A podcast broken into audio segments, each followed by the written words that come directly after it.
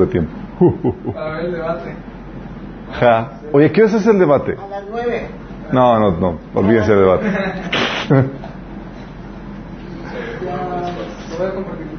¿Ya lo vas a compartir? Ok, estamos en vivo, ¿verdad? Vamos a poner ese tiempo en las manos de Dios, que el Señor nos guíe. Amado Padre Celestial, Señor, venimos delante de ti, Señor, rendidos a ti, con toda humildad, Señor, reconociendo nuestra necesidad de ti, Señor. Queremos pedirte, Padre, que vengas y hables a través de mí, Señor. Que lo que se transmite aquí, Señor, sea tu palabra como debe ser, Señor, con toda claridad, contundencia y poder del Espíritu Santo. Abre nuestros corazones para que la semilla, Señor, se siembre y produzca el fruto que tú has deseado para nuestras vidas, Señor. Bendice a los que estamos aquí, a los que vienen en camino y a los que nos están sintonizando, Señor. Toma ese tiempo en tus manos, Señor, en nombre de Jesús. Amén. Ok, chicos, estamos viendo... Ah, por cierto, gracias por sus oraciones. El canal de Minas Discipulado está reactivado, ya podemos transmitir de nuevo la cuenta en vivo. Qué bueno. Sí. Después ahí Facebook nos, nos reactivó otra vez el, la, la habilidad para transmitir en vivo. Nos habían sancionado porque habíamos puesto un, una aplicación que no les gustó, que creo que teológicamente estaba incorrecta según ellos o algo así. no, era una, era una aplicación del taller de matrimonio no manicomio que estábamos subiendo. Pero bueno, volviendo aquí a lo que estamos viendo, est- estamos viendo todas las temáticas básicas de la fe cristiana. Y hemos, eh, hemos eh, ido por una travesía de temas muy interesantes. Hemos estado hablando acerca de la Biblia. Por cierto, paréntesis, a los que no, a los que comenzaron, comenzado la serie, están todos los videos en la página para que lo puedan seguir. No solamente están los videos, están los podcasts también están actualizados. A, buscan eh, en su aplicación de podcast Minas y viene ahí el canal Minas Discipulado y pueden inscribirse para poder seguirlos en podcast. Personalmente prefiero podcast que videos porque puedes ir donde tú quieras y manejarlos y escucharlo con toda comodidad. Ok, cierro paréntesis. Entonces hemos estado, hemos estado viendo un- eh, un- una serie de temas que en teoría son básicos y que ustedes como cristianos deben de ya conocer. Temas como Dios, qué onda con la Biblia, la caída, ¿sí? el juicio de Dios, eh, la salvación, la salvación, el kit de salvación, que, todo lo que compone la salvación, proceso de santificación, la lucha contra el pecado, bautismo en agua, bautismo en el Espíritu Santo, qué onda con la iglesia, tu tiempo devocional y estamos ahora con el tema de la Santa Cena. Ok, ustedes, maestros teólogos de la ley, eh,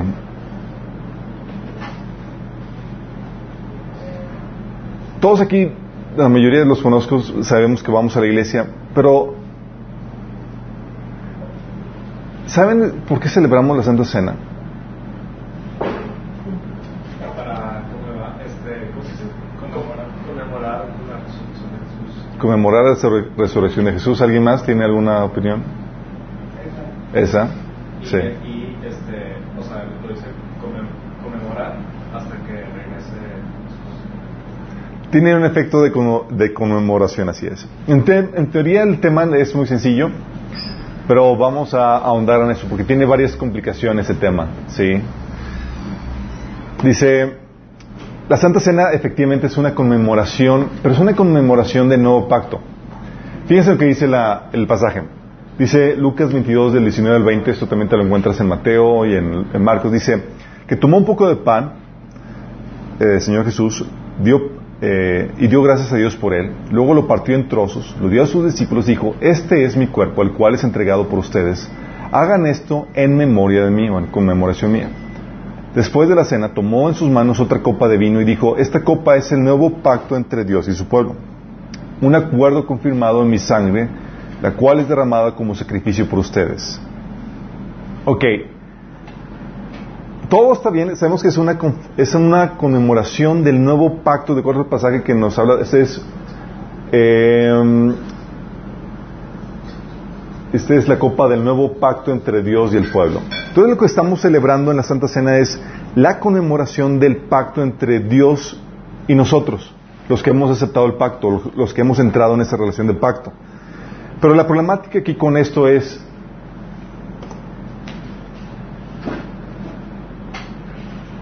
¿por qué un nuevo pacto? ¿Alguien sabe?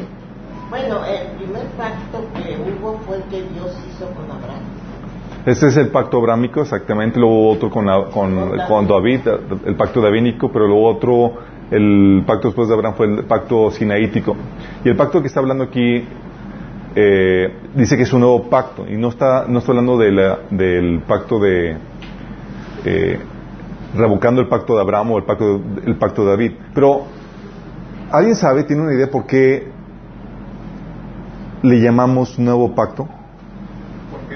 El pacto no se puede cumplir. El antiguo pacto no se puede cumplir, ok. O sea, podía, pero por, humanamente no. Se- sí, sí podía, pero no queríamos. No, no, no. Sino porque el viejo pacto es el de la ley. Dijo pacto, pues ya pasó de moda, ¿no? Sí. Vamos a vamos a entrar en onda con las nuevas cosas. Ok, vamos a entrar, vamos a, a explicar un poquito eso, si estás eh, en lo correcto, Josué.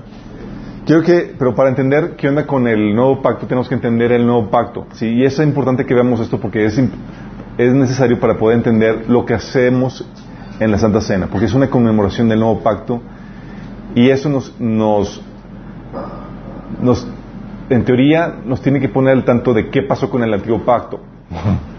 Porque no, está- no es una conmemoración del, pues, del antiguo pacto, ¿no? Pero no está inválida. El antiguo pacto. Vamos a ver qué onda con el antiguo pacto. El antiguo pacto, chicos, fue un pacto que Dios realizó con el... No estamos hablando del pacto que Dios celebró con, con Abraham, ni el pacto que Dios celebró con, con David, los cuales son de, de forma incondicional de Dios para con el pueblo, sin que ellos hicieran nada más que por la pura fe y confianza que ellos pusieron en Dios. El pacto, el antiguo pacto aquí que no- nos referimos es el pacto sinaítico. Y es el pacto que Dios celebró con el pueblo de Israel en el monte Sinaí. Por eso se le llama el pacto sinaítico. Sí, eso viene en Éxodo 19 del 13 al 8. Dice, entonces Moisés subió al monte para presentarse delante de Dios. ¿Se acuerdan? Estaba toda la, el show y el espectáculo de Dios en, en- la, en la montaña con los fuego, trompetas, eh, la nube y todos estaban temblando y, y Dios estaba hablando desde la montaña, desde la nube. Dice, entonces Moisés subió al monte para presentarse delante de Dios. Esto viene en Éxodo 19 del 3 al 8. El Señor lo llamó desde el monte y le dijo, comunica estas instrucciones a la familia de Jacob. ¿A quién se refiere con la familia de Jacob? A Israel, el pueblo de Israel. Dice, anúncialas a los descendientes de Israel. Ustedes vieron lo que hice con los egipcios, saben cómo los llevé a ustedes sobre las alas de águila y los traje hacia mí. Ahora bien, si me obedecen y cumplen mi pacto, ustedes serán mi tesoro especial entre todas las naciones de la tierra, porque toda la tierra me pertenece. Ustedes serán mi reino de sacerdotes, mi nación santa. Este es el mensaje que deben transmitir a los hijos de Israel. Entonces Moisés regresó al monte y llamó a los ancianos del pueblo y les comunicó todo lo que el Señor les había ordenado. Y todo el pueblo respondió a una voz, haremos todo lo que el Señor ha ordenado. Entonces Moisés llevó al Señor la respuesta del pueblo. Si se dan cuenta, está hablando de que, chicos, tengo una serie de instrucciones que quiero que ustedes acepten. Si aceptan, vamos a entrar en una relación de pacto. Y el pueblo dijo, sí, ok, le entramos, Señor. Sí, obedeceremos todo lo que nos ordenas. Y esta, esta, esta, este pacto no estuvo sin sangre. De hecho, hubo sacrificio de, de corderos y machos cabríos, como viene en, Hebreos 9, del 18 al 20, que es una cita del pasaje de Éxodo 24, del 4 al 8. Dice, Moisés puso entonces por escrito lo que el Señor había dicho. A la mañana siguiente madrugó y levantó un altar al pie del, del monte y en representación de las doce tribus de Israel con- consagró doce piedras. Luego envió a unos jóvenes israelitas para que ofrecieran al Señor novillos como holocaustos y sacrificios de comunión. Gracias. Sacrificios de comunión, dice, la mitad de la sangre las echó Moisés en los tazones y la otra mitad la roció sobre el altar. Acuérdense que habían construido un altar ahí en el desierto. Después tomó el libro del pacto y lo leyó ante el pueblo y ellos respondieron. Fíjate que dice, tomó el libro del pacto. Porque no solamente eran las tabletas, eran un buen de leyes que tienen que seguir. Y ellos respondieron, haremos todo lo que el Señor ha dicho y lo obedeceremos. Moisés tomó la sangre y roció el pueblo con ella y dijo, esta es la sangre del pacto en base a estas palabras que el Señor ha hecho con ustedes. Entonces eh, hubo sangre de, corderos y machos cabríos y el pacto se le conoce la, ley del eh, el pacto eh, de la ley escrita porque está, basada en el Torah. Éxodo 24 del 4 al 8 dice, Moisés puso entonces por escrito lo que el Señor había dicho. Dice, esto, después tomó el libro de la ley y lo leyó al pueblo y, ellos respondieron. Imagínate cuánto tiempo estuvo Moisés ahí en ese, en ese proceso para escribir todo el, libro de la ley. Lo dice, haremos todo lo que el Señor ha dicho y obedeceremos. Moisés tomó la sangre y roció al pueblo con ella y dijo, esta es la sangre del pacto con base a estas palabras el Señor ha hecho con ustedes. Dentro de todo este repertorio de, repertorio de leyes estaba también los famosos diez mandamientos, chicos. Éxodo 25, 21 dice que colocó dentro, de la, eh, colocó dentro del arca las dos tablas de, eh, de piedra grabadas con las condiciones del pacto que te entregaré Luego pon la tabla de expiación encima del arca. O sea, Dios le está diciendo, voy a darte una, unas tabletas con 10, con, con, las condiciones del pacto, y lo vas a poner ahí. Y era un extracto de, de, todas las leyes que, tenían que obedecer. ¿Sí? ¿Por qué? Esto es importante aclarar porque para muchos los diez mandamientos es, el, es en lo que consiste el pacto con el pueblo de Israel. Pero no es así, chicos. ¿Sí? Eh, y para muchos, de hecho, por la fama que tienen los diez mandamientos, distinguen entre los diez mandamientos y el resto de la ley. ¿Sí? Pero déjame decirte esto. En la Biblia no te encuentras que se hace tal distinción. ¿Sí? De hecho, es cuando habla la Biblia y se refiere a la ley, se refiere a todo el Pentateuco, todos los cinco libros de la ley, con todas las instrucciones que se vienen ahí, no solamente los diez mandamientos. Por eso Pablo cuando hablaba de, los cristianos que querían circuncidarse, Pablo les dice, otra vez testifico a todo hombre que se circuncida, que está obligado a guardar toda la ley. Y dices, pues sí, tenemos que guardar los diez mandamientos. No, no, no, está hablando de guardar todo el Pentateuco, los cinco libros de la ley. Imposible. Imposible, exactamente. Por eso estaba diciendo que no se da. Eso es lo reitero, es muy importante distinguir esto porque, por ejemplo, los eh, adventistas, los sabatistas distinguen entre los diez mandamientos y el resto de la ley. Y la Biblia nunca se hace tal distinción. Cuando habla de la ley se refiere a toda la ley. Tal así que Santiago 2 del 10 al 11 dice, porque cualquiera que guarde toda la ley, pero ofendiere un punto, se hace culpable de todos. Porque el que dijo no cometerás adulterio también ha dicho no matarás. Ahora bien, si cometes adulterio pero matas, ya te haces transgresor de la ley. Te está diciendo que la base en que toda la ley eh, está igual delante de Dios porque Dios dio un mandamiento aquí y dio todos los mandamientos. El hecho de que dice, ah, es que son, estos están escritos en, una tableta y los demás, pues Moisés a mano, ¿no? No hacen ninguna distinción, por tanto, porque tanto unos como los otros, Dios los dictó. Sí, no es como que, ah, porque tiene una preferencia especial, porque viene en tablita, pues con el dedo de Dios, no. No hay tal cosa, sí. La, son iguales porque son mandamientos de Dios, ¿ok? Por eso dice Hechos 15, 10 acerca de este, de, la ley, ¿sí? Dice, entonces que estaban, porque déjame darles el contexto, estaban ciertos cristianos tratando de hacer que los nuevos conversos al cristianismo guardaran toda la ley. Entonces, uno de los apóstoles dice, ¿por qué tratan de provocar a Dios poniendo sobre el cuello de estos discípulos un yugo que ni nosotros ni nuestros antepasados hemos podido soportar? ¿Por qué le llaman un yugo? Porque tenían leyes para todo, chicos. Que como que comer, que no comer, cómo comerlo, eh, qué día guardar, qué no guardar, que, o sea, cómo iba a ser el descanso, o sea, era, por eso le llaman un yugo, era como que, ay, cualquier, o sea, Tal así que tenían que ellos que filtrar eh, eh, el agua que tomaban para asegurarse que no se tragaron un mosquito porque estaba prohibido por la ley. Ese tipo de, era un animal inmundo sí. Entonces ese era lo que el, corazón del, pacto era la ley sí es eh, obviamente el pacto tenía tenía otros elementos el, el, pacto tenía un santuario que era terrenal el cual dice la Biblia que era hecho un, que era un prototipo del celestial. O sea, el original era el celestial, que hay algún, en el cielo un santuario, y aquí lo hicieron, pues, un, un domi, ¿cómo se llama? una réplica, pero pues prototipo medio chafón, ¿sale? Y también tenía sacerdotes, que son los levitas, ¿sí? A los cuales eran los que se les daban los diezmos. Y la condición del pacto era eso, chicos. La condición de, con Dios con el pacto era que esta es la relación contractual en que cual estamos entrando tú y yo.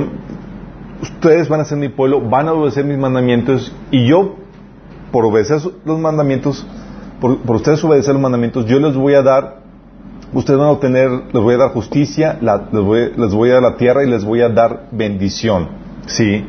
Por eso Deuteronomio 6, 25 dice que si obedecemos fielmente todos estos mandamientos ante, ante el Señor nuestro Dios, tal como nos lo ha ordenado, entonces seremos justos. Fíjate cómo dice, está diciendo que por medio del pacto Dios te está dando la oportunidad de que si tú obedeces fielmente todos los mandamientos vas a ser qué? Justo. ¿Sí? Por eso dice Romanos 10.5 que Moisés escribe que la ley que la ley exige obediencia a todos sus mandamientos para que una persona llegue a ser justa ante Dios. También promete este pacto la tierra y la bendición. Deuteronomio 6 del 17 al 19 dice, obedece con diligencia los mandatos del Señor tu Dios todas las leyes y todos los decretos que te dio. Haz lo bueno y lo correcto a los ojos del Señor para que te vaya bien en todo. Entonces entrarás en la buena tierra que el Señor juró dar a tus antepasados y la poseerás. Y expulsarás a todos los enemigos que viven en la tierra tal como el Señor dijo que harías. O sea, si obedecían el pacto, les iba a ir muy bien. Iban a poseer la tierra y iban a expulsar a todos. ¿Sale? Y también iban a tener la bendición, por eso Deuteronomio 28 habla de que si obedeces al Señor tu Dios, tendrás estas bendiciones, vendrán sobre ti y te acompañará siempre. Y empiezan a nombrar el listón de bendiciones. Que serás cabeza, no cola, serás, bendito será tu, tu vientre, tus, eh, tus animalitos y todas las cosas. ¿Sí? Hasta ahí está muy bien, chicos, ¿verdad? Oye, pues un buen pacto, me obedeces, te doy justicia, la tierra, la bendición, ¿sí? Victoria sobre tus enemigos. ¿Les gusta el pacto, chicos? Está chido, ¿no? Chido, one, two, three. Pero, tenía que venir un pero. Tenía deficiencias el pacto, chicos. ¿Se imaginan un pacto con deficiencias? ¿Qué deficiencias se les ocurre?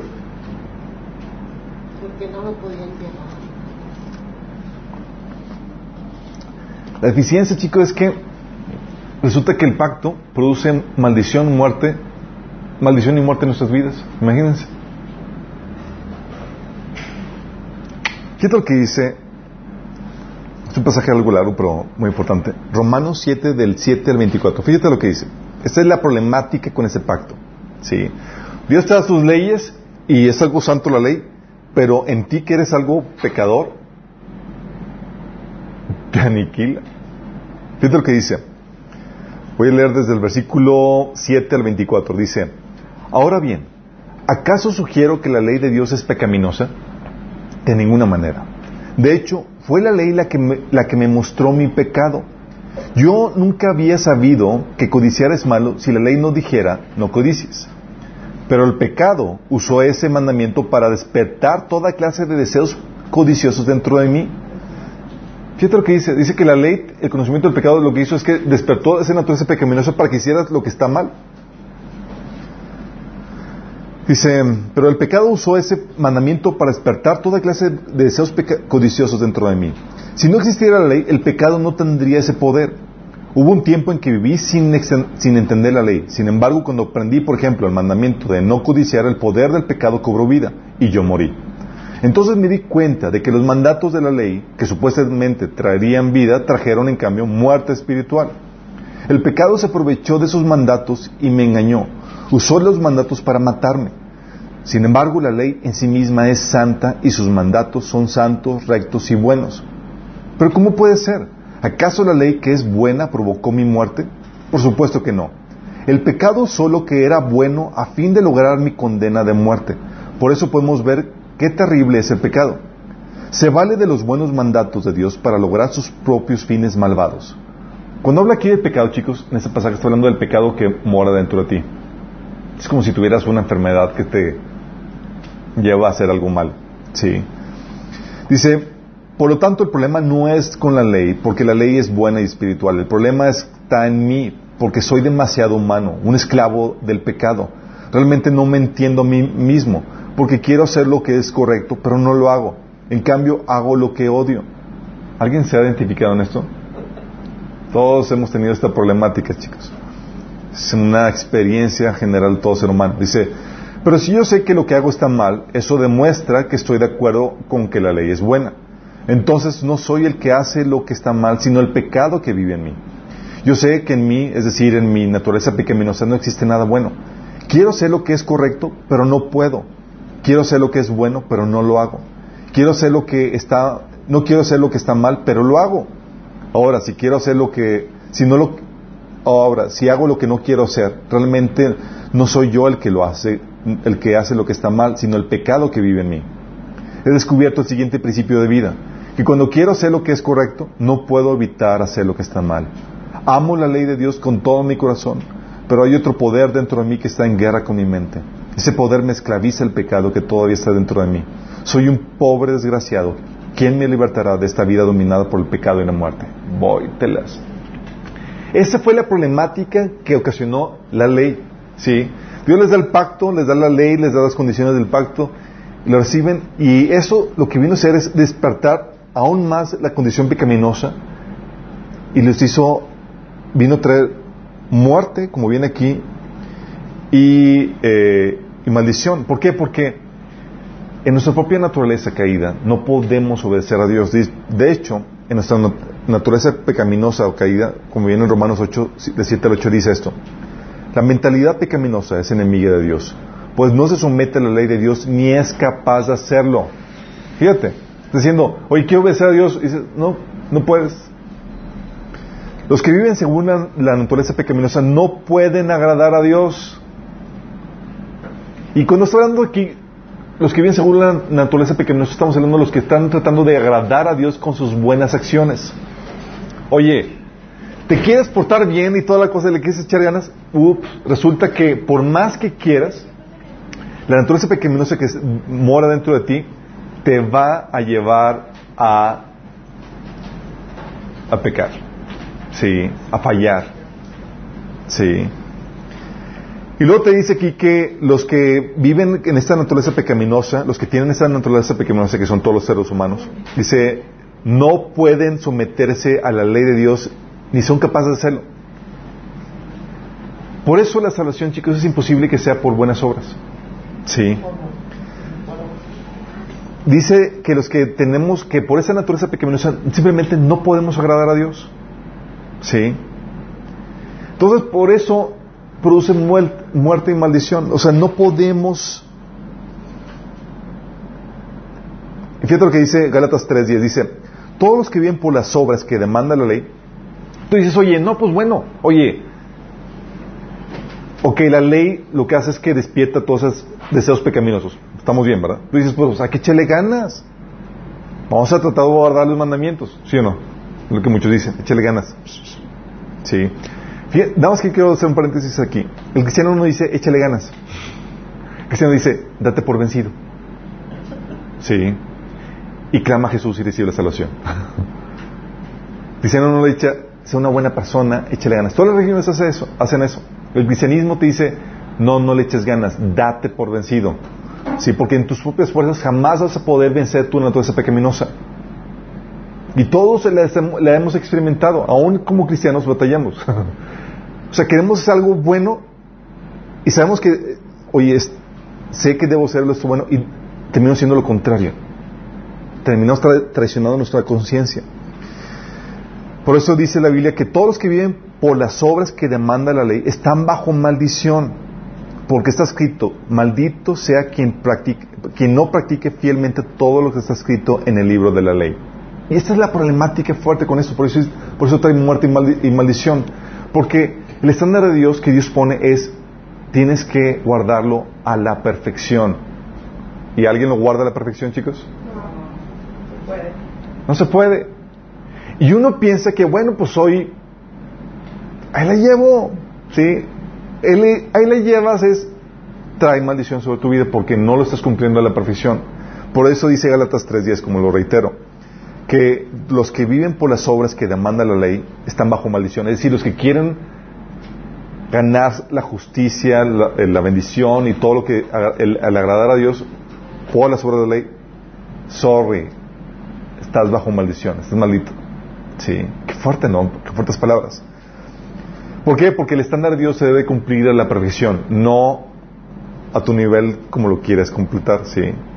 Por eso dice la Biblia que cuando nos presentamos delante de Dios con nuestras buenas obras son como trapos de inmundicia. Es como que, Señor, te, sí, Señor, te va a sacar tu listón de cosas que le debes. Entonces, produce esta, la problemática con el antiguo pacto. La ley produce maldición y muerte por el pecado que hay en nosotros. Pero no solamente hay ese problema con el pacto. ¿Sabes qué otro problema tiene el, el pacto antiguo? Que simple y sencillamente no puede limpiar los pecados. Nada más los pone en evidencia. Los pone en evidencia y te lo recuerda cada año.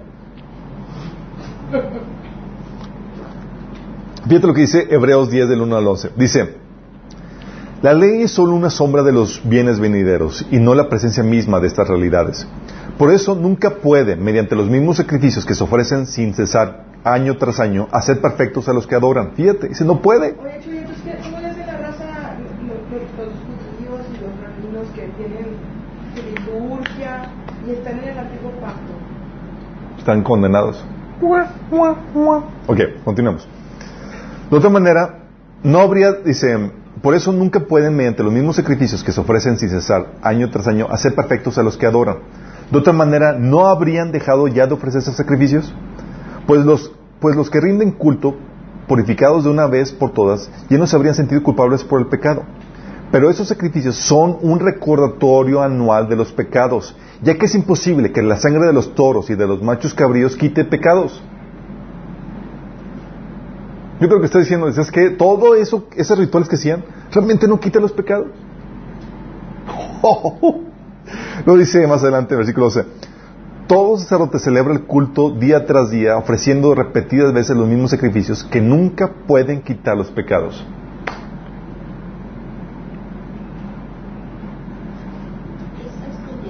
¿Qué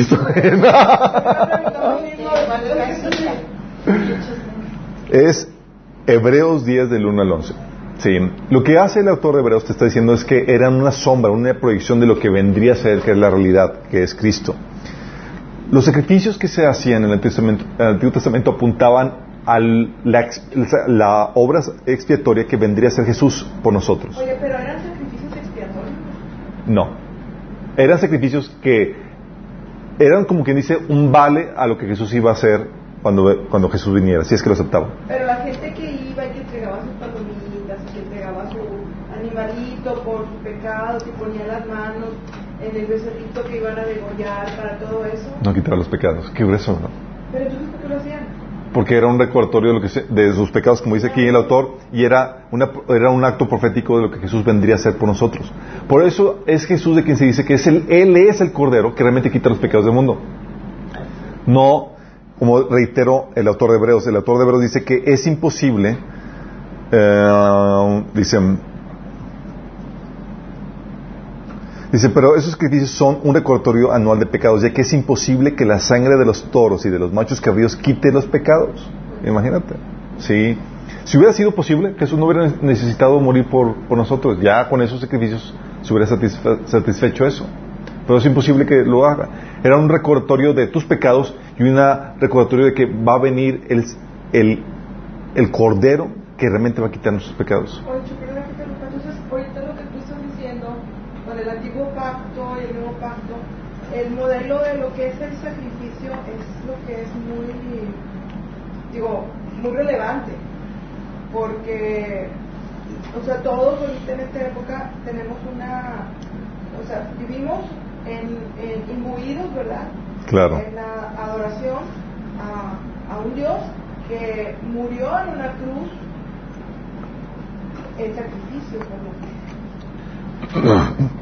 Mira, algo que hace el, antiguo pacto, por eso es importante entender por qué Dios hizo las cosas como las hizo en el antiguo pacto. Dios estableció el sistema de sacrificios para enseñarnos la obra de redención que Jesús vendría a hacer por nosotros.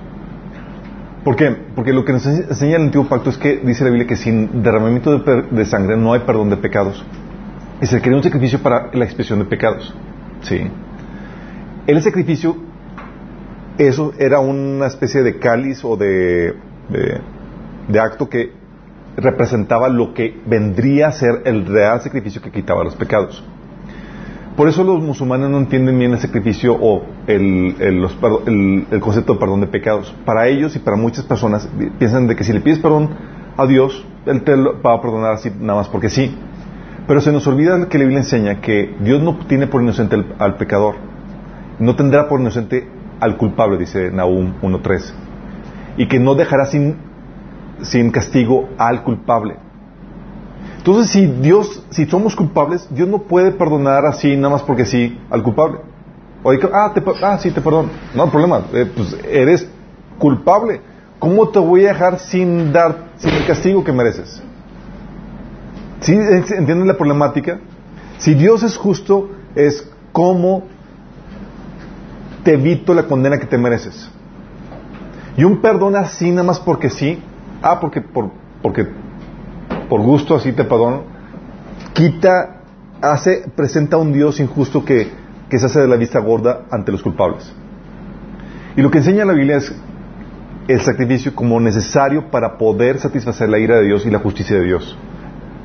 Mm. Por eso el, sistema de sacrificios lo que hacían es que apuntaban al- al verdadero sacrificio que iba a quitar el pecado, que es Jesús. Y lo que hace Jesús es que cumple las demandas de la ley en nuestras vidas, es decir, nuestra condena. Por eso puede darnos el pecado, digo, podemos- por eso de- puede darnos perdón por nuestros pecados, porque Él ya pagó las demandas, las justas demandas que Dios establece en su ley. Entonces, como que, ah, eh, pecaste, o sea, no voy a dejar que- que te vayas sin condena, no, se tiene que cumplir la condena. Y la condena se cumplió con Jesús, muriendo por nosotros. Sí, Él tomó nuestro lugar. Por eso dice eh, Romanos capítulo eh, 3 y capítulo 5, donde que en, Jesús se ve la justicia de Dios. Porque no dejó sin condenar el pecado, sino que se condenó en Él. Sí, en Jesús. ¿Vamos? Entonces, es, pero por eso es la ineficacia del antiguo pacto. Por eso, chicos, el antiguo pacto, porque tenía estos pequeños detallitos, digo, te causa muerte y, y pues nomás no te limpia los pecados, eh, tenía que terminarse. ¡Ah! Tenía que terminarse. Fíjate lo que dice Hebreos 8 del 7 al 13. Dice, si el primer pacto no hubiera tenido defectos, no, no habría sido necesario reemplazarlo con el segundo pacto. ¿Tenía defectos? Digo, produce maldición y muerte y no te quita los pecados. Yo se le digo. Tiene severos defectos. Dice, si el primer pacto no hubiera, tenido defectos, no habría sido necesario reemplazarlo con el segundo pacto. Pero cuando Dios enco- encontró defectos en el pueblo, dijo, se acerca el día, dice el Señor, en que haré un nuevo pacto con el pueblo de Israel y de Judá. Este pacto no será como el que hice con sus antepasados cuando lo- los tomé de la mano y los saqué de la tierra de Egipto. Fíjate, está diciendo que no va a ser como cuál pacto, como el pacto de Sinaí, cuando sacó a Israel de, de Egipto. Ellos no permanecieron fieles a mi pacto, por eso les di la espalda, dice el Señor. Pero ahora este nuevo pacto que haré con el pueblo de Israel en ese día, dice el Señor, pondré mis leyes en su mente y les escribiré en su corazón. Yo seré su Dios y ellos serán mi pueblo. Y no habrá necesidad de enseñar a sus vecinos, ni habrá necesidad de enseñar a sus parientes diciendo, deberás conocer al Señor, pues todos ya me conocerán, desde el más pequeño hasta el más grande. Perdonaré sus maldades y nunca más me acordaré de sus pecados. Cuando Dios habla de un nuevo pacto, quiere decir que ha hecho obsoleto el primero, el cual ha caducado y pronto desaparecerá. ¿Qué tal? Por eso dice Hebreos también 7, del 18 al 19, por una parte la ley anterior queda anulada por ser inútil e ineficaz, ya que no perfeccionó nada. Entonces, ¿por qué tenemos el Antiguo Testamento? Ahorita vamos a ver qué anda con eso. Entonces, chicos, ¿qué propósito tenía la ley si nomás nos vino a, a matar? vino a sacar tus, tus debilidades, tus pecaminosidades, vino a traer maldición sobre tu vida y muerte. Y nomás no te quitó ningún pecado. ¿Para qué era la ley? Para establecer las bases para lo que venía. Además, porque este, antes de la ley no se conocía el pecado. Vino a como que se diera a conocer el pecado. Tiene varios propósitos, entre ellos el que comenta Semanita. Dice, tenía propósito de, primero, moderar o regular el comportamiento del pueblo de Israel. Que, se no, se, que no se salgan de, control aquí esta gente, ¿sí? Dice Gálatas 3, 24 que la ley fue nuestra tutora hasta que vino Cristo. ¿Sabes qué es una tutora? Quien te cuida, trata de controlarte en lo que viene realmente la persona que se va a hacer cargo de ti. Dice, nos protegió hasta que nos declarara justos ante Dios por medio de la fe.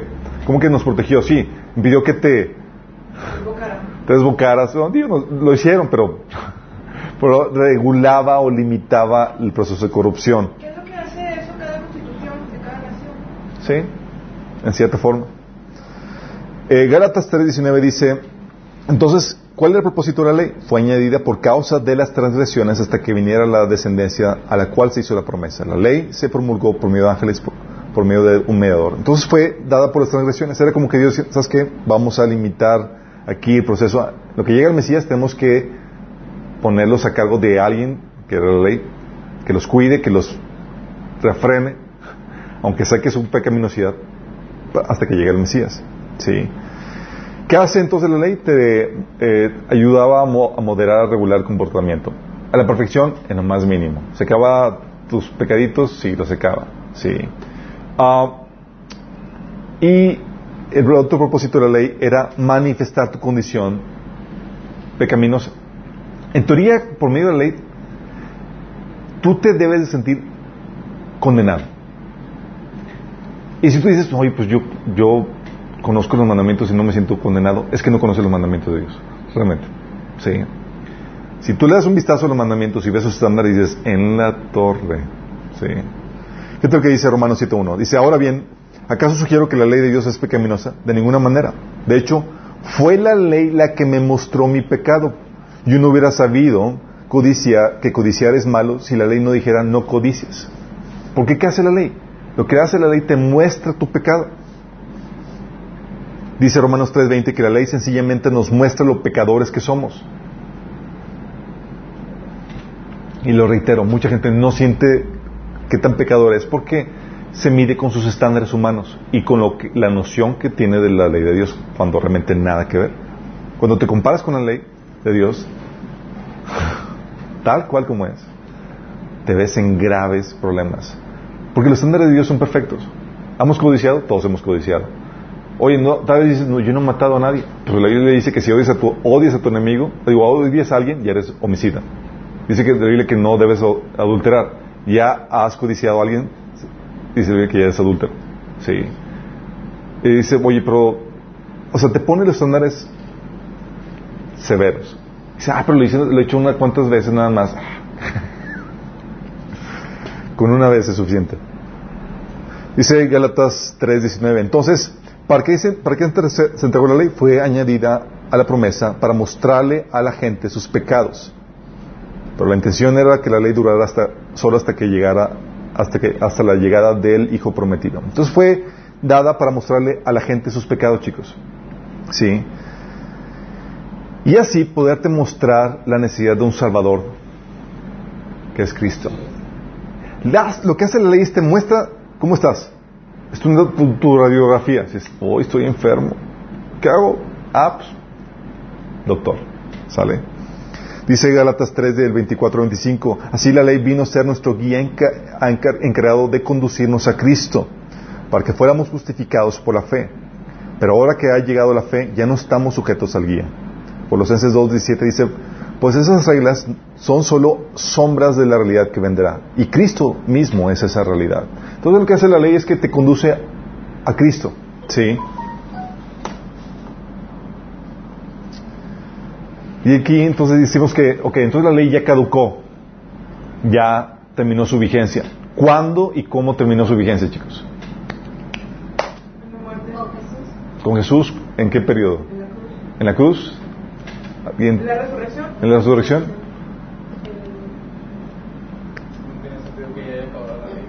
¿Dónde?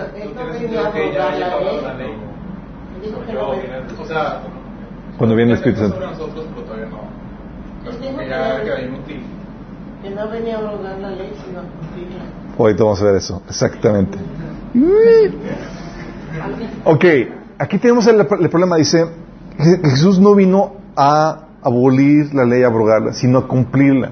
Entonces, oh my God, entonces, ¿qué- ¿cómo, ¿cómo está esto? Sí, yo recuerdo cuando leí ese pasaje y yo no entendía por qué no, podíamos, no debíamos de guardar el sábado, y porque parecía que Jesús apoyaba la ley. Y en otras partes como que no, y como que los cristianos en el Nuevo Testamento nomás no, no, no la pel- Sí.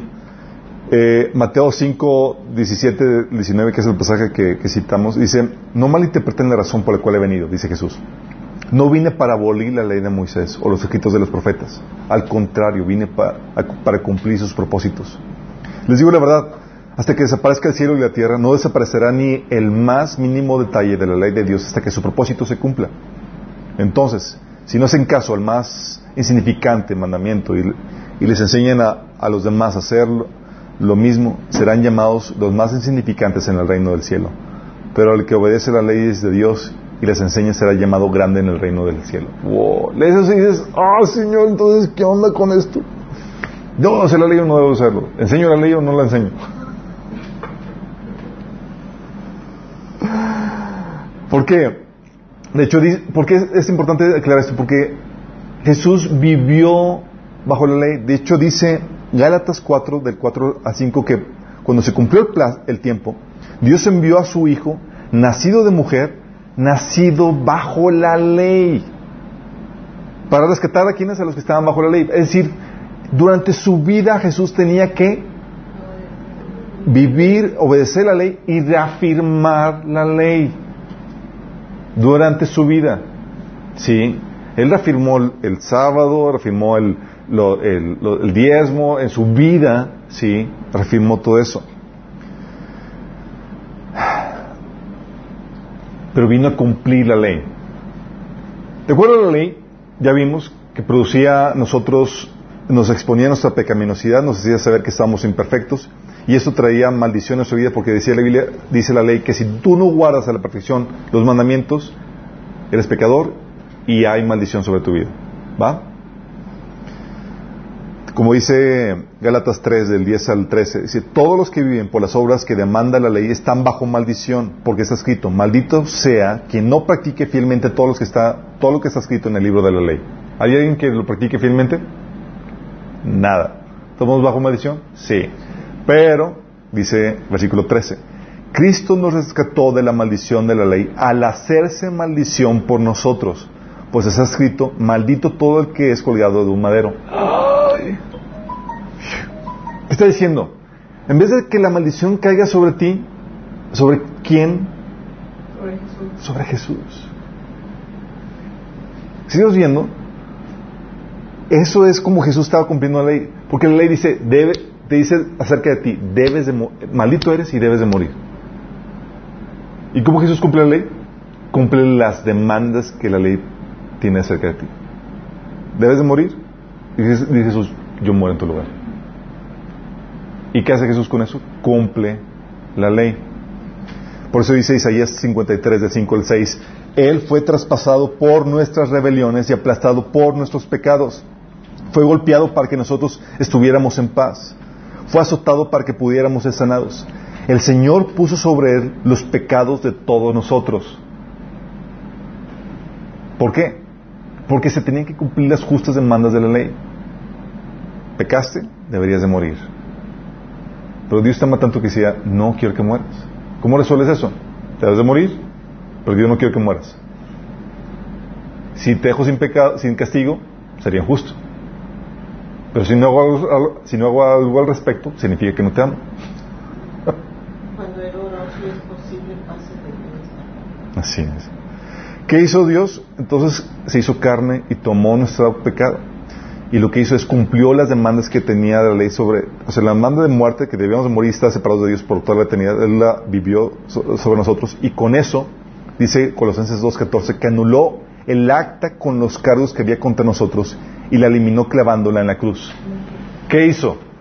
¿Te acuerdas la ley? Tú y yo merecíamos morir. Dice, Señor, clavó en la cruz y dice, sentencia cumplida. Sí, las justas demandas de la ley se satisfacieron. Quiere decir que ya no aplican a ti. Sí, como el- el ejemplo que les he dado. Si a una persona la encuentran en la calle robando un carro y lo meten a la cárcel, cumple la sentencia, sale, lo pueden volver a, a, a, a castigar por el mismo, el mismo delito. No, ¿por qué? Ya cumplió la sentencia. Lo mismo pasa con nosotros. Jesús ya cumplió la sentencia y por eso tenemos acceso a estar libres del castigo que merecíamos. Dice Colosenses 2:20, ustedes han muerto con Cristo y Él los ha rescatado de los poderes espirituales de este mundo. ¿Por qué dice que hemos muerto con Cristo? Cuando aceptas a Jesús, cuando crees en Él, lo que hace es que mueres a tu pecado por medio del arrepentimiento y por medio de la fe, eh, resucitas con Cristo. Y cuando mueres al pecado, lo que la Biblia enseña, chicos, es que los poderes espirituales de este mundo tenían poder y control sobre ti, podían reclamar derecho legal sobre tu vida. ¿Por qué? Porque el pecado que tú y yo teníamos. Éramos reos eh, presos, eh, reos del eh, esclavos del pecado y camino a la destrucción. Y el enemigo controlaba nuestras vidas porque teníamos, éramos esclavos del pecado y teníamos la condena sobre nosotros. Y lo que hace el Señor es que nos rescata eso al hacernos libres de esa condena. Ya no tenía nada que acusarnos el enemigo. ¿Por qué? Porque la condena se pagó. Llegaba Satanás con, Dios y dice, hey, merece morir. Dice el Señor, ya murió. Sí, en la cruz cuando creyó en Cristo. Dice Romanos 6.3, por eso cuando dice, ¿acaso no saben ustedes que todos los que fuimos bautizados para unirnos con Cristo, en realidad fuimos bautizados para participar en su muerte? Lo que está diciendo es que el acto de la fe, que se representa en el bautismo, cuando tú naces de nuevo, tú mueres con Cristo en la cruz. Tú lo que estás haciendo es, estás aceptando que el rescate que Jesús hizo en la cruz sea tuyo. Sí. Es decir, tú estás diciendo, Señor, yo acepto que tú tomes mi lugar. Y lo que haces es que cuando tú te arrepientes y crees en Jesús, tú mueres con Cristo en la cruz. Sí. Dice, ¿acaso no saben ustedes que todos los que fuimos bautizados para unirnos con Cristo, en realidad fuimos bautizados para participar en su muerte? 2 Corintios 3 del 7 al 9 dice que el camino antiguo, con las leyes grabadas en piedra, conducía a la muerte, trae condenación, y Jesús murió por nosotros en ese sentido. Y al morir, chicos, ¿qué sucede?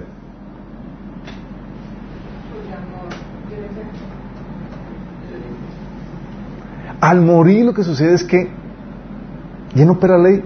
¿La ley opera para los que están muertos? no. Sí. Dice Galatas 2 del 19 al 20, dice, yo por mi parte, mediante la ley, he muerto a la ley a fin de vivir para Dios. Porque cuando tú crees en Cristo, lo que crees es que ya moriste a la ley, a las demandas de la ley. Las demandas de la ley era que tú debías de morir. Sí. Ya moriste con Cristo. Sí. Y al morir, ya estás muerto a la ley. Sí. Dice, he sido crucificado con Cristo, ya no vivo yo, sino que Cristo vive en mí. Y eso no solamente aplica a Pablo, aplica a, a todos los que creemos en Cristo. Sí. Por eso dice, fíjate lo que dice Romanos 7 del 1 al al 4. Dice, hermanos, les hablo como quienes conocen la ley. ¿Acaso no saben que uno está sujeto a la ley solamente en vida? Por ejemplo, la casada está ligada por ley a su esposo solo mientras éste vive. Tiene sentido, ¿no? Oye, está casada, todavía tu esposo está, todavía respira aunque esté en cama. No se puede meter con otro hombre, estamos, ¿sí? Mientras que respire, no se puede meter con otro. ¿Vamos? pero no está consciente, no. Está vivo. Ok. Sí, pero si se casa con otro hombre mientras su esposo vive, se le considera adúltera. ¿Tiene sentido? Pero si, si muere su esposo, ella queda libre de esa, eh, de esa ley y no es adúltera, aunque se case con otro hombre. Asimismo, hermanos míos, ustedes murieron a la ley mediante el cuerpo crucificado de Cristo. Quiere decir que por medio del sacrificio de Jesús, tú moriste de la ley y ya no tiene vigor sobre ti. ¿Mande? Pero es como que esperar que, para poder ¿Mande? No es como ambicioso esperar que muera para poder tener ese Pa- ¿Ambicioso para qué? Ma- Para. Que Ah, no, este es un ejemplo. No, eh.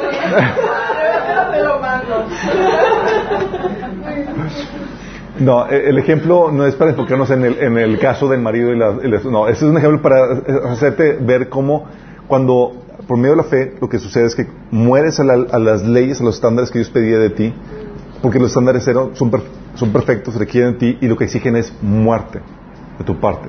Entonces en Cristo ya moriste y estás muerto de la ley. ¿Por qué? Porque te mató y moriste con Cristo. ¿Sí me explicó? Dice asimismo, hermanos míos, ustedes murieron a la ley mediante el cuerpo crucificado de Cristo, a fin de pertenecer al que fue levantado de entre los muertos. De este modo, daremos frutos para Dios. Entonces, oye, ¿la ley está vigente sobre el cristiano? No. ¿Por qué?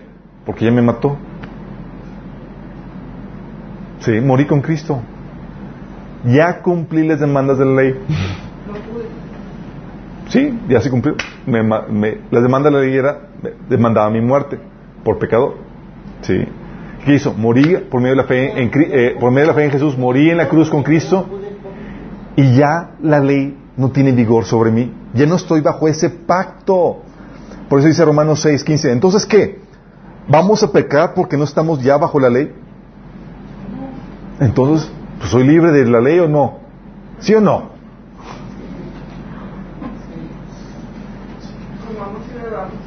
Que mañana. No, pero así como Él murió por ti, tú mueres por Él. O sea, mueres a tus deseos. Moriste a, la- a las demandas de la ley, pero resucitaste para pertenecer a Cristo. Sí. Y eso trae una trae una nueva ley que se llama la ley de Cristo. Dice, entonces que vamos a pecar para que porque ya no estamos bajo la ley, sino bajo la gracia, de ninguna manera. Romanos 6, 4 dice, por tanto, mediante el bautismo fuimos sepultados con Él en su muerte, a fin de que, así como Cristo resucitó por el poder del Padre, también nosotros llevamos una vida nueva. Romanos 6, 14. Así que el pecado no tendrá dominio sobre ustedes, porque ya no están bajo la ley, sino bajo la gracia.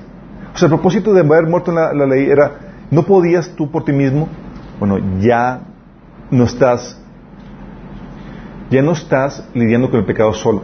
Ahora tienes la gracia de Dios. Por eso se le llama. Es decir, cuando te habla de la gracia, te estás hablando del poder de Dios en ti para ayudarte a cumplir los estándares de Dios. Diferente. Lo que hacía la ley era, chicos, aquí están mis ordenanzas. Háganse garras. Háganle como pueda. Sí, era la ley. Con la gracia, porque dice dice Pablo que estamos bajo la gracia, es ahora es Dios con nosotros ayudándonos a vivir las demandas que Él tiene acerca de nosotros. Esa es la gracia. La gracia es el poder de Dios en nosotros para soportar y hacer la voluntad de Dios. Sí. Dice Romanos 7:6, pero ahora fuimos liberados de la ley porque morimos a ella y ya no estamos presos de su poder. Ahora podemos servir a Dios no según el antiguo modo que consistía en obedecer la letra de la ley, sino mediante un nuevo, el de vivir en el Espíritu. ¿Por qué es lo que hace? ¿Qué es lo que sucede? Acuérdate, la, la ley era, aquí están las demandas, a ver, obedece como puedas. Ahora es la gracia es Dios con nosotros y lo que hace para podernos ayudar es nos da su espíritu para poder obedecer las demandas que él tiene. Ya no vivo yo. Exactamente. Porque ando en la carne, Exactamente. Entonces, ¿qué es lo que hace el Señor? Es esto termina la ley del antiguo pacto y lo que hace es que establece un nuevo pacto. Y este antiguo pacto, este nuevo pacto que es el pacto en la sangre de Jesús, ¿saben? Fue anunciado para el pueblo de Israel. ¿Ustedes sabían eso? Era para su pueblo. De hecho, dice Jeremías 31, 31 al 34, dice, vienen días, afirma el Señor, en que haré un nuevo pacto con el pueblo de Israel y con la tribu de Judá. No será un pacto como que hice con sus antepasados el día que tomé de la mano y los saqué de Egipto. Y aquellos lo, quebrar- lo quebrantaron a pesar de yo, de que yo era su esposo, afirma el Señor. Este será el pacto que, que después haré, eh, que, que después de aquel tiempo haré con el pueblo de Israel, afirma el Señor. Pondré mi ley en su mente y la escribiré en su corazón. Yo seré su Dios y ellos serán mi pueblo. Y no tendrá nadie que enseñar a su prójimo, ni dirá a nadie su hermano conoce al Señor, porque todos, desde el más pequeño hasta el más grande, me conocerán, afirma el Señor. Yo les perdonaré su, iniquidad y nunca más me acordaré de sus pecados. Qué hermoso pacto. Pero ¿quién dice que era para quién era este nuevo pacto? Para el pueblo de Israel. Pero el pueblo de Israel rechazó este pacto, chicos. Porque este pacto, ¿qué se requería para entrar en este pacto? Lo único que tienen que hacer es aceptar a Jesús como el Rey Mesías. Pero pero ellos no lo sabían. A ver, espérame, no lo quiero escuchar, ¿o qué? Perdón. Jesús se presentó ante ellos, se predicó que era el Mesías por medio de los apóstoles confirmando y demás. Fue rechazado por el pueblo de Israel. Y fue entonces cuando Dios dijo, ¿sabes qué? Hay Mesías para todas las naciones. ¿Quién quiere entrar en pacto conmigo? Sí. Y ese pacto que, consistía, que era para el pueblo de Israel, tú y yo que no somos judíos, vinimos a los ganarnos porque ellos lo rechazaron. ¿Qué incluye ese pacto? Que te da su espíritu, te perdona los pecados. Isaías 59 del 20 al 21 habla acerca de eso. Dice, el Redentor vendrá a Jerusalén para rescatar en Israel a los que se hayan apartado de sus pecados, dice el Señor. Y este es mi pacto con ellos, dice el Señor. Mi espíritu no los dejará, o sea, les va a dar el espíritu. Ni tampoco estas palabras que les he dado. Estarán en sus labios y en los labios de sus hijos, y de los hijos de sus hijos para siempre. Yo, Señor, les he hablado. Porque este pacto, chicos, no es un pacto de la letra, como les estaba diciendo, sino eh, que eh, nos da su espíritu. Por eso, 2 Corintios 3, 6 dice, Él nos ha capacitado para servir en un nuevo pacto, no el de la letra, sino el del espíritu, porque la letra mata, pero el espíritu da vida. ¿Qué es lo que quiere decir esto, chicos? Lo que les estaba comentando. Que ahora estamos no bajo la ley, sino bajo, la gracia. Es Dios con nosotros ayudándonos a cumplir la voluntad de Dios. ¿Y qué hace? Nos da su espíritu para ello. Por eso, a una persona que no ha nacido de nuevo, que no se ha entregado a Cristo, tú no le puedes decir, pórtate bien, échale ganas. Digo, se le puede decir, pero no con la esperanza de que lo vaya a hacer. ¿Qué es lo que tiene que hacer? Tiene que venir a, re- a rendido a pedirle al Señor que lo salve, porque no puede por sí mismo. Y el que viene el Señor viene, te da su Espíritu Santo, y con el Espíritu Santo viene, se activa el poder para poder vencer el pecado. ¿Sí? ¿Qué car- características tiene este pacto? Este pacto, la sangre no es de, carneros ni de toros, sino es la sangre de Jesús. ¿Sí? El santuario, ah no, el mediador, no es, son sacerdotes levitas, sino es Cristo que es un sacerdote de acuerdo a la orden de Melquisedec. ¿Quién es el tal Melquisedec, hombre? Sale en un capítulo de la Biblia y, se pierde, desaparece. Sí. Pero fíjate que, bueno, paréntesis. Fíjate la fidelidad de Dios, ¿no? O sea, él era fiel a Dios, dijo, digo Dios, quiero que seas famosillo. Sí. y se acordó de él y, el Mesías viene a heredar su sacerdocio. Ok, sacer- sacerdocio, eh, es el sacerdote no levita, sino, el- sino por la orden de Melquisedec. Santuario, no es el de la tierra, sino el cielo mismo, la presencia de Dios, de acuerdo Hebreos. Dice la Biblia que Jesús entró al santuario no de aquí, sino a la mismísima presencia de Dios en el cielo. Sí. Su ley. Dice Hebreos 7:12 que cuando cambias de sacerdocio también tiene que cambiar la ley. Por eso, chicos, cuando entiendes que con Cristo moriste a la ley del Antiguo Testamento, ahora entiendes por qué podemos estar casados a una nueva ley. Esta nueva ley se le conoce en el Nuevo Testamento como la ley de libertad, la ley de Cristo. Eh, creo que son las dos formas en las que se conoce. Dice Hebreos 7:12, porque cuando, ah no, eh, 1 Corintios 9:21, dice, entre los que no tienen la ley, fíjate lo dice Pablo, entre los que no tienen la ley me volví como los que, los que están sin ley. Está hablando los judíos, dice, cuando estaba Pablo compartiendo a los judíos, dice, yo actuaba, cuando estaba compartiendo con los, con los judíos, me comportaba con los judíos, y cuando estaba eh, con los gentiles, me comportaba como si no tuviera la ley. O sea, no obedecía el antiguo pacto. Pero dice Pablo, aunque no estoy libre de la ley de Dios, sino comprometido con la ley de Cristo. Se lo repito, dice, entre los que no tienen la ley me volví como los que están sin ley, aunque no estoy libre de la ley de Dios, sino comprometido con la ley de Cristo, a fin de ganar a los que están sin ley. ¿Qué está diciendo Pablo? Que con los gentiles Pablo se comportaba como si no fuera judío, no estaba sometido a la ley del Antiguo Testamento pero no estaba sin ley. ¿Qué quiere decir esto? Que estaba todavía siguiendo la ley de Cristo, porque la ley de Cristo es diferente a la ley del Antiguo Testamento. ¿Mm? ¿Significa esto que todos los mandamientos del Nuevo Testamento, del Nuevo Pacto, son diferentes a los del Antiguo Pacto? No. Hay mandamientos del Antiguo Pacto que se ratifiquen en el Nuevo Pacto. Por eso dice Jesús en Mateo 13:52 que todo maestro de la ley que, ha, que ha sido instruido acerca del reino de los cielos es como el dueño de una casa que de lo que tiene guardado saca tesoros nuevos y viejos. Hay mandatos del Antiguo Testamento que se ratifican en el Nuevo y que siguen vigentes. Así como, por ejemplo, las leyes por las cuales Dios juzgó las naciones cananeas, por las cuales las expulsó, son, siguen vigentes en, la nueva ley. El concilio de Jerusalén, en Hechos 15, habla más acerca de eso. No lo voy a leer, pero se los platico. Eran los judíos que por la tradición y la cultura querían obedecer toda la ley de los judíos. Y tú puedes obedecer la ley, si tú eres judío, por cuestión cultural, puedes seguir obedeciendo, consciente que no vas a ser justificado por ella. Pero estos judíos querían hacerlo obligatorio a los gentiles que se convertían en Cristo. Entonces se armó una disputa un conflicto entre Pablo y Bernabé con esos judíos. Y, los, y fueron a, Jerusalén para discutir esa problemática. Y los apóstoles de Jerusalén dijeron, ¿por qué despertamos la ira de Dios tratando de poner un yugo sobre los discípulos que ni siquiera nosotros ni los padres pudieron sobrellevar?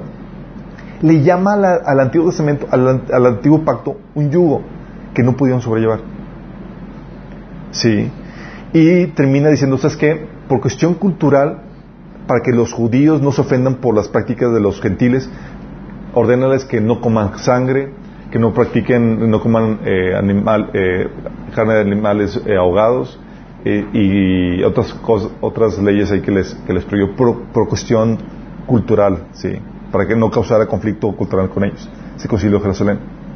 Esa es la ley de Cristo, chicos. Por eso cuando les decimos que a las personas que se entregan a Cristo, que dicen, ¿por dónde empiezo a leer la Biblia? No empiezas por, por, el, por el Génesis, por el Antiguo Testamento. Empiezas con el Nuevo Testamento porque son mandatos que a ti como discípulo de Cristo tienes que empezar a aplicar desde ayer. ya, sí, porque son las ordenanzas para nosotros. Sí. O entonces el Antiguo Testamento no sirve? Sí sirve. Dice Pablo que son muchas historias que han puesto como moraleja para que no aprendas, que para que aprendas a obedecer y escarmientes en cabeza ajena. ¿Sí? Este es el nuevo pacto, chicos. Entonces tiene la ley, sí, tiene mandatos que son todos los mandamientos que se, que se ordenan en el Nuevo Testamento. Esta ley se conoce como la ley de Cristo, la ley de libertad. Su tiempo. Cuando comienza, comienza con el sacrificio expiatorio de Jesús. Es decir, que es cuando termina el antiguo pacto. Dice que ustedes murieron al poder de la ley cuando murieron con Cristo y ahora están unidos a aquel que fue levantado de los muertos. Entonces, ¿cuándo, terminó la ley? Con la muerte de Cristo. A partir de ahí comienza el nuevo pacto, chicos. ¿Sí? Su tiempo, su vigencia. A su propósito, eh, su propósito, chicos, era... Ah, su tiempo, sí, su propósito. El propósito de esta ley, como ya hemos comentado, era santificarte, hacerte perfecto, dice Hebreos 10, 10. Que eso se logra por medio del perdón de, de los pecados, Hebreos 10, 17. ¿Por qué? Porque la intención de Dios es restaurar su relación contigo. Por eso Pablo en Romanos 8 dice que ¿quién nos podrá separar del amor de Cristo? Porque si tú, si Dios tenía cargos en tu contra, tú eres enemigo de Dios y la ley de Dios estaba sobre ti. Y Dios tenía que quitar eso para poderte bendecir y derramar su amor sobre ti. Sí. Por eso Pablo se, elogia, se, emociona con el amor de Cristo dice que a pesar de que ah, estemos en conflictos, tribulaciones y demás, somos más que victoriosos en Cristo Jesús. Y que nada nos va, nos va a poder separar del amor de Cristo. Porque si está Dios de tu lado, aunque tengas conflictos, dificultades y demás, todo eso va a obrar para tu bien. Pero si Dios no está contigo, aunque tengas comodidades, placeres, glorias, riquezas y demás, va a obrar para tu mal. Sí. Entonces el propósito era restaurar tu relación con Dios y eso se logra dándote da- el Espíritu Santo, como viene en Isaías 59 del 20 al 21. Su vigencia, chicos, Eterna. eterna. Este pacto, ahora sí, chicos, no se acaba. Y de ahí, de este nuevo pacto, chicos, sale el ritual para conmemorar este nuevo pacto, que es la Santa Cena. ¿Ya entendimos qué onda? ¿Qué estamos haciendo? Propósito es conmemorarlo a él y a su obra. Lucas 20, 20, 19, 20 dice, tomó él, tomó también pan y después de dar gracias lo partió y se lo dio a ellos y dijo, este es pan, este pan es mi cuerpo entregado por ustedes. Hagan esto en memoria de mí. De la misma manera tomó la copa después de la cena y dijo, esta copa es el nuevo pacto en mi sangre que es derramada por ustedes. Sí. Lo mismo se ratifica en 1 Corintios 11 del 25 al 20 al 24 Se repite. es conmemorarlo a Él y a su obra. Cuando tú haces, celebras Santa Cena, lo que estás haciendo es conmemorando, recordando lo que hizo Jesús por nosotros, eh, haciendo una remembranza del pacto en su sangre para el perdón de nuestros pecados, para restaurar nuestra relación con Dios. ¿Vamos? Y, y ahora entiende la dimensión porque ya entiendes, ah, entonces lo que vino a hacer fue a cumplir las demandas del antiguo pacto, que son morir por nosotros, traer, eh, la demanda que era convertirse en maldición y, y- morir por nosotros, y así podernos dar, eh, renacer a un nuevo pacto. También es proclamar su muerte, su obra redentora, hasta que Él venga. Dice 1 Corintios 11:26, porque cada vez que comen este pan y beben esta copa, proclaman la muerte del Señor hasta que Él venga. Y cuando habla de que proclamas la muerte de Cristo, estás hablando de que estás proclamando su obra de redentora, estás diciendo, hey, gente, Cristo murió por nosotros. Las demandas de la ley, las justas demandas de la ley de Dios, se cumplieron cuando Cristo murió por nosotros. Sí. Y reafirmar tu vinculación con Cristo y su cuerpo. Cuando tú participas en la Santa Cena, tú reafirmas eso, de que perteneces a Cristo y a la iglesia. Dice 1 Corintios 10, del 6 16 al 17, cuando bebemos la copa del de la mesa del Señor, ¿no participamos en la sangre de Cristo? Y cuando partimos el pan, ¿no participamos en el cuerpo de Cristo? Aunque somos muchos, todos comemos en un mismo pan, con lo cual demostramos que somos un solo cuerpo. Está diciendo que entras en esa comunión, esa aceptación con Cristo y con el cuerpo de Cristo. ¿Vamos? Es un acto simbólico. Y como tal tiene símbolos, chicos. El pan, que simboliza el cuerpo. Mateo 6, 26, 26. Mientras comía, Jesús tomó el pan y dijo, eh, lo bendijo, lo lo- luego lo partió y se lo dio a sus discípulos diciéndoles, tomen y coman, esto es mi cuerpo, el pan. El vino. Después tomó la copa, dio gracias y se le ofreció su- diciéndoles, beban de ella todos ustedes, esto es mi sangre del pacto que es derramada por muchos para el perdón de pecados. Entonces el vino es simbólico.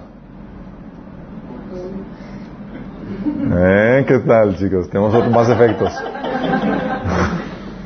Efectos especiales. Pero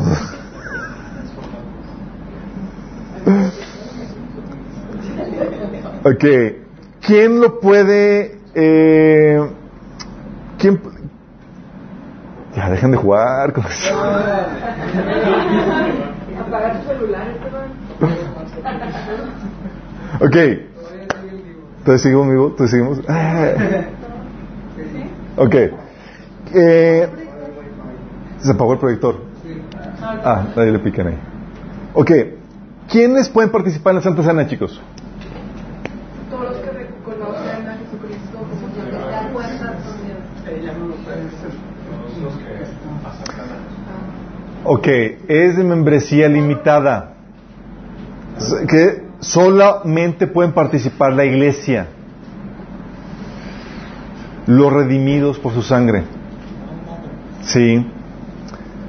No los simpatizantes.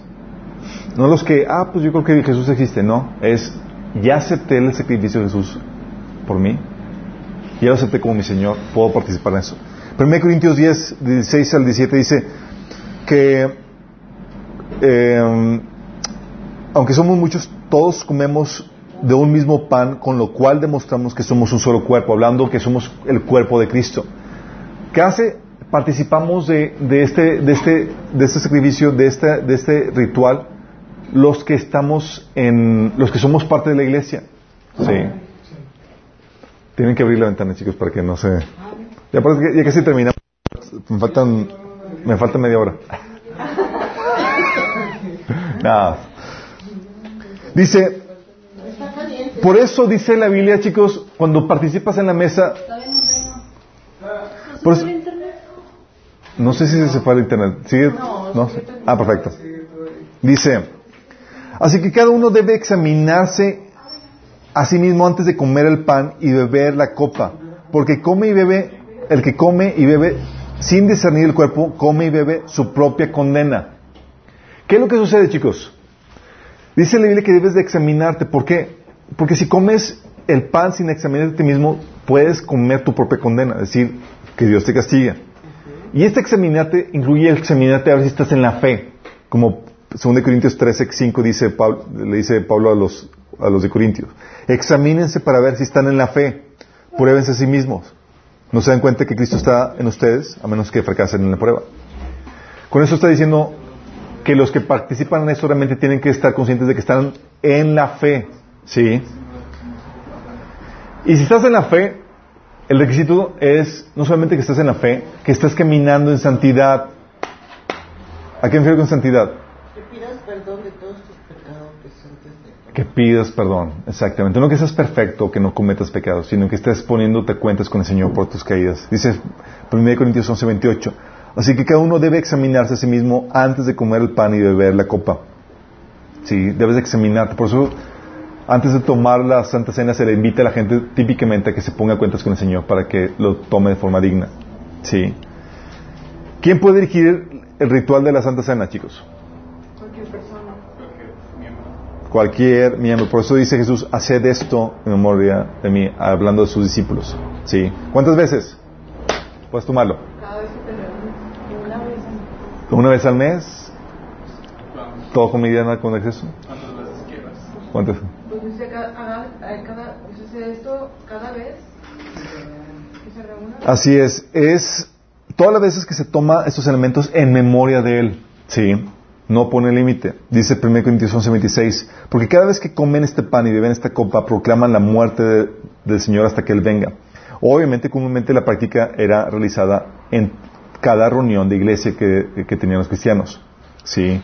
1 Corintios 11, del 17 al 21 dice, en las siguientes instrucciones no puedo elogiarlos, dice Pablo, a la iglesia de Corintios. Pues parece que hace, hacen más daño que bien cuando se juntan. Fíjate lo que está diciendo, dice, ¿sabes qué? Sería mejor que no- ni se juntaran porque hacen más daño sus, sus reuniones de iglesia. Primero oigo que hay divisiones entre ustedes cuando se reúnen como iglesia y hasta cierto punto lo creo. Así que por supuesto tiene que haber divisiones entre ustedes para que los que tienen la aprobación de Dios sean reconocidos.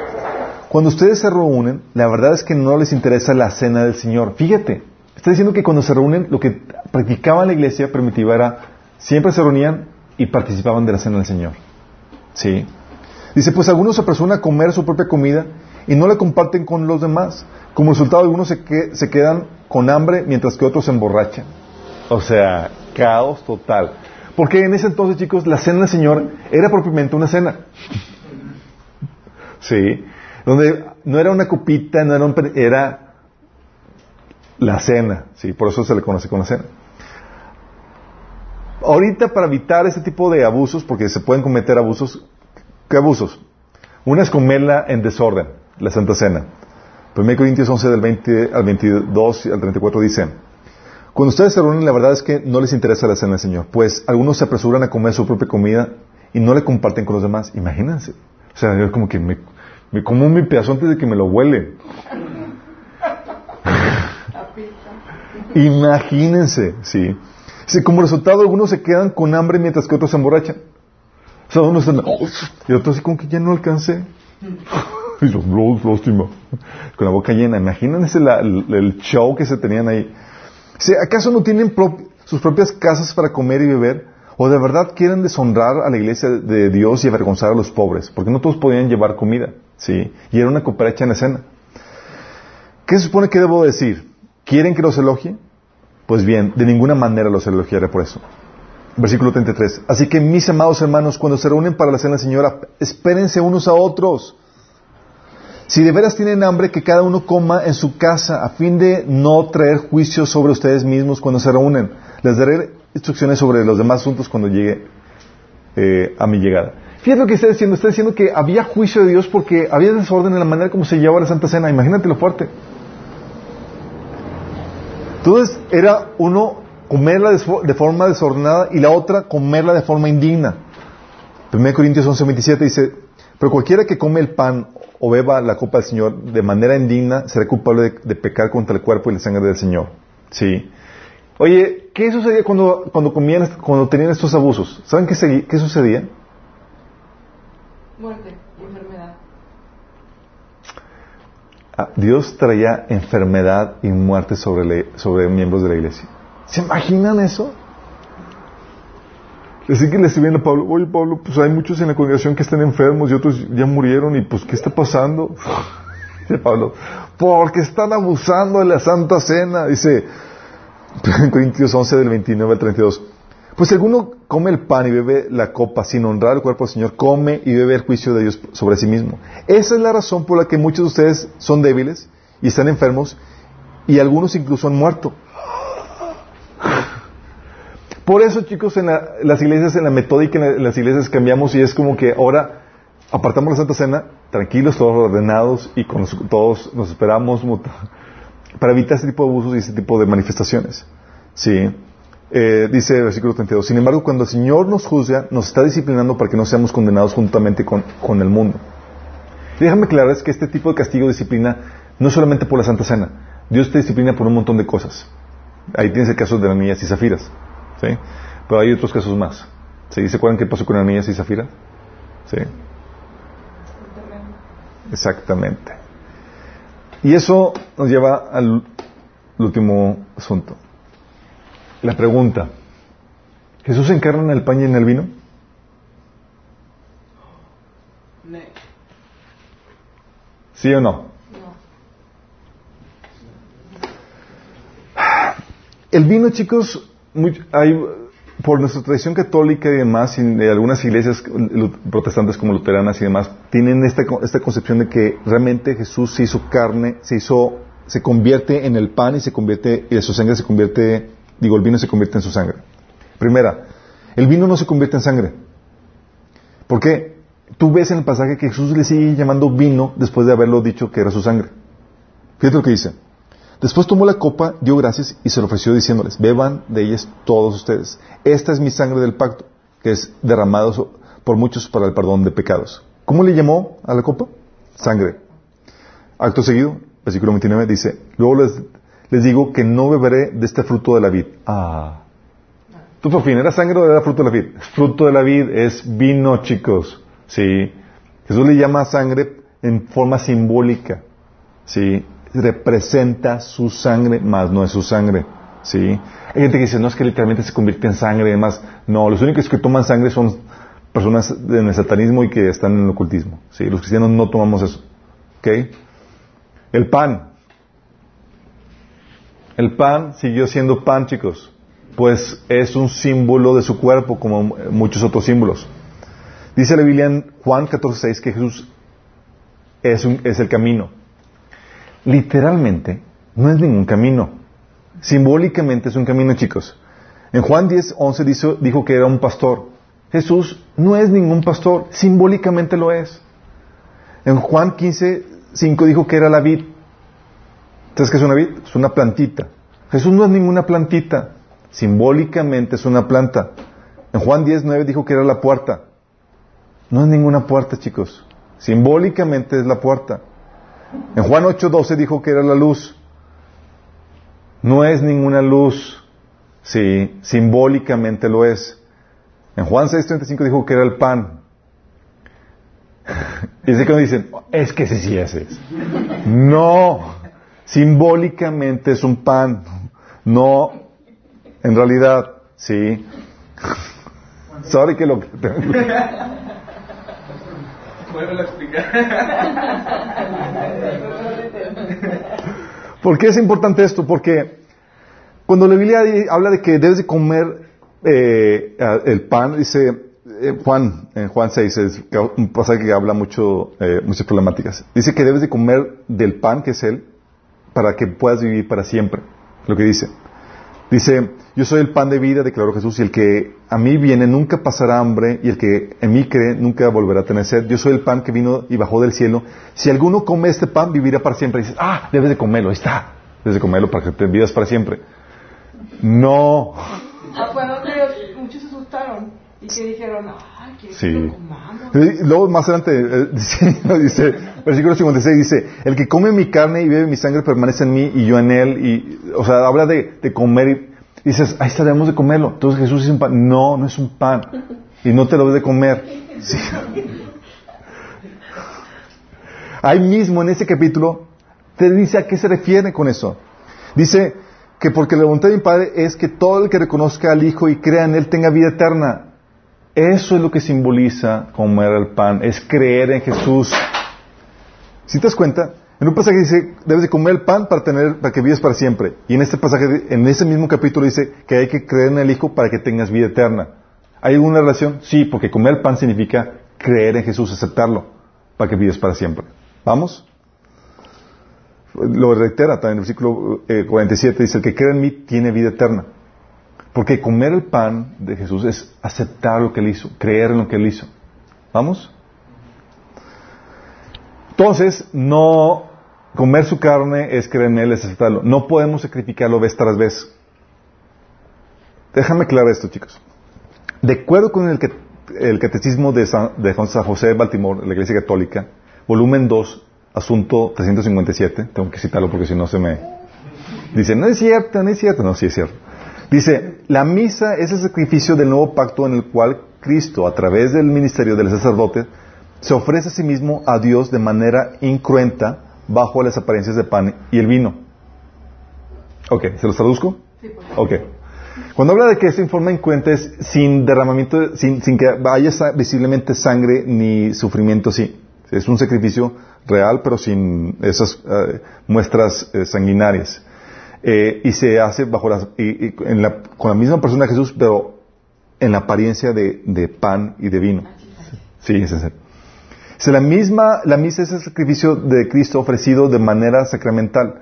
La realidad es la misma, pero la apariencia es diferente. O sea que Jesús está en el, el acto de la misa siendo sacrificado. ¿Sí? Para muchos católicos, cuando decimos es que está sacrificando, la misa está sacrificando a, Jesús de nuevo cuenta, dicen, no, sí, muchos católicos son rápidos a decir que la Eucaristía no es un re sacrificio de Cristo. Quieren poner claro que Cristo fue ofrecido solo una vez para siempre y que la misa no es un re sacrificio, sino una representación del sacrificio. Y se lo toman como una representación brutal. Pero la realidad es que el dogma católico es diferente. ¿sí? Porque ciertamente no queremos malinterpretar la, teología, la teología católico-romana, pero debemos preguntarnos cómo es posible que la misa no sea un resacrificio de Cristo cuando la misa se llama un sacrificio divino. Catecismo, página 168, 1068. y que es realizado una y otra vez. Se nos dice que el sacrificio de Cristo y el sacrificio de la Eucaristía son un solo sacrificio. Página eh, 1367. Y que es un sacrificio incruento y que es propiciatorio. Es que es propiciatorio que efectivamente ese sacrificio de la misa te quita tus pecados. Página 1367. Y que puede hacer reparación de pecados. Página 1414. Y que es para, y que es para ser considerado un real y propio sacrificio. Debemos concluir que es un sacrificio que ocurre una y otra vez debido a que se dice que es un, eh, que es un real y propio sacrificio y que es propiciatorio. Entonces, lógicamente, debe ser un re sacrificio de Cristo. Si no lo es, entonces, ¿cómo puede ser llamado sacrificio de Cristo? Además, ¿cómo puede ser propiciatorio si no es el sacrificio de Cristo, ya que la, ofrenda de Cristo en la cruz es en verdad propiciatoria? Te está diciendo que el acto de la misa es realmente un sacrificio que es propiciatorio, es decir, que te quita el pecado. Pero la, realidad es que la Biblia te enseña algo diferente. En Hebreos 7, del 26 al 27, te dice que en el Antiguo Testamento el sumo sacerdote nos eh, dice que tenía eh, um, um, um,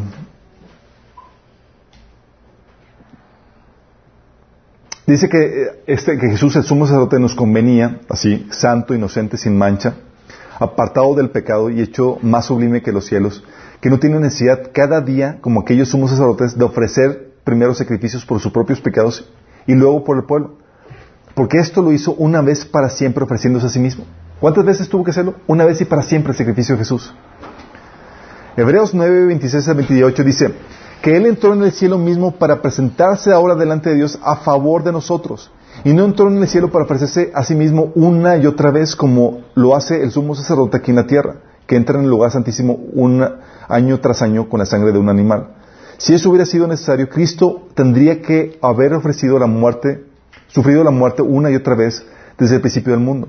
Pero ahora, en el final de los tiempos, Cristo se presentó una sola vez y para siempre para quitar el pecado mediante su propia muerte en, en el sacrificio. Entonces, no, chicos, no es la encarnación de Jesús siendo sacrificada, es un símbolo nada más. Lo que hace este símbolo es que te recuerda lo que Jesús hizo por ti en la cruz. Y el participarlo de forma consciente, te estás consciente de que ya no perteneces al, nuevo, al antiguo pacto, sino que las demandas del antiguo pacto se cumplieron en Jesús. Eres libre de la ley, ahora estás bajo la gracia, es decir, ahora Dios está contigo y te da su Espíritu Santo para que puedas vivir y cumplir las demandas del nuevo pacto que es la ley de Cristo. ¿Vamos? Obviamente sería inapropiado cerrar esto sin antes dar una invitación a que los que no han entrado en este nuevo pacto, que lo hagan. ¿Cómo se entra en este nuevo pacto? Jesús lo puso muy claro. Tienes que comer su carne y beber su sangre, en el sentido simbólico, que es creer que Jesús tomó tu lugar, muriendo, tomando, cumpliendo la condena que tú y yo merecíamos. Si crees que Jesús es Dios encarnado, que tomó la condena que tú y yo merecíamos, y estás dispuesto a rendir tu vida a Él para empezar a hacer su voluntad, tú puedes entrar en esa relación de pacto. Y lo único que tienes que hacer es invocar su nombre para ser salvo. Invocar significa pedirle salvación. Y cuando haces eso, tus pecados son perdonados, recibes al Espíritu Santo y recibes la vida eterna. Gratis. Recibes con ello el poder para poder empezar a obedecer al Señor en lo que Él te ordena. Y si tú no estás sintonizando y quieres entrar en esa relación de pacto, te invito a que cierres tus ojos y hagas un en oración, invocando el nombre de Jesús. Le digas, Señor Jesús, el día de hoy te pido perdón por mis pecados, por seguir mis propios caminos y no los tuyos. Yo creo, Jesús, que tú tomaste mi lugar en la cruz, que moriste y que resucitaste para el perdón de mis pecados. Y hoy te recibo como mi Señor y como mi Salvador. Si tú hiciste esta pequeña oración y fue genuina, va a haber resultados. Es decir, vas a empezar a querer hacer la voluntad de tu Señor. Ya no es tú tu Señor, ahora Jesús es tu Señor. Y como muestra eso es que tienes que empezar a obedecer las condiciones del nuevo pacto al cual tú has entrado. Y comienza en el Nuevo Testamento. Vas a tener que leer el Nuevo Testamento para saber qué te ordena tu Señor. Si no te interesa saber las condiciones de tu Señor, los mandatos que te da, la oración que hiciste fue de mentiritas y no tiene ningún efecto. ¿Sí? Pero si realmente lo hiciste de verdad, Dios va a poner en ti el deseo de hacer su voluntad desde el nuevo, pacto. ¿Sí?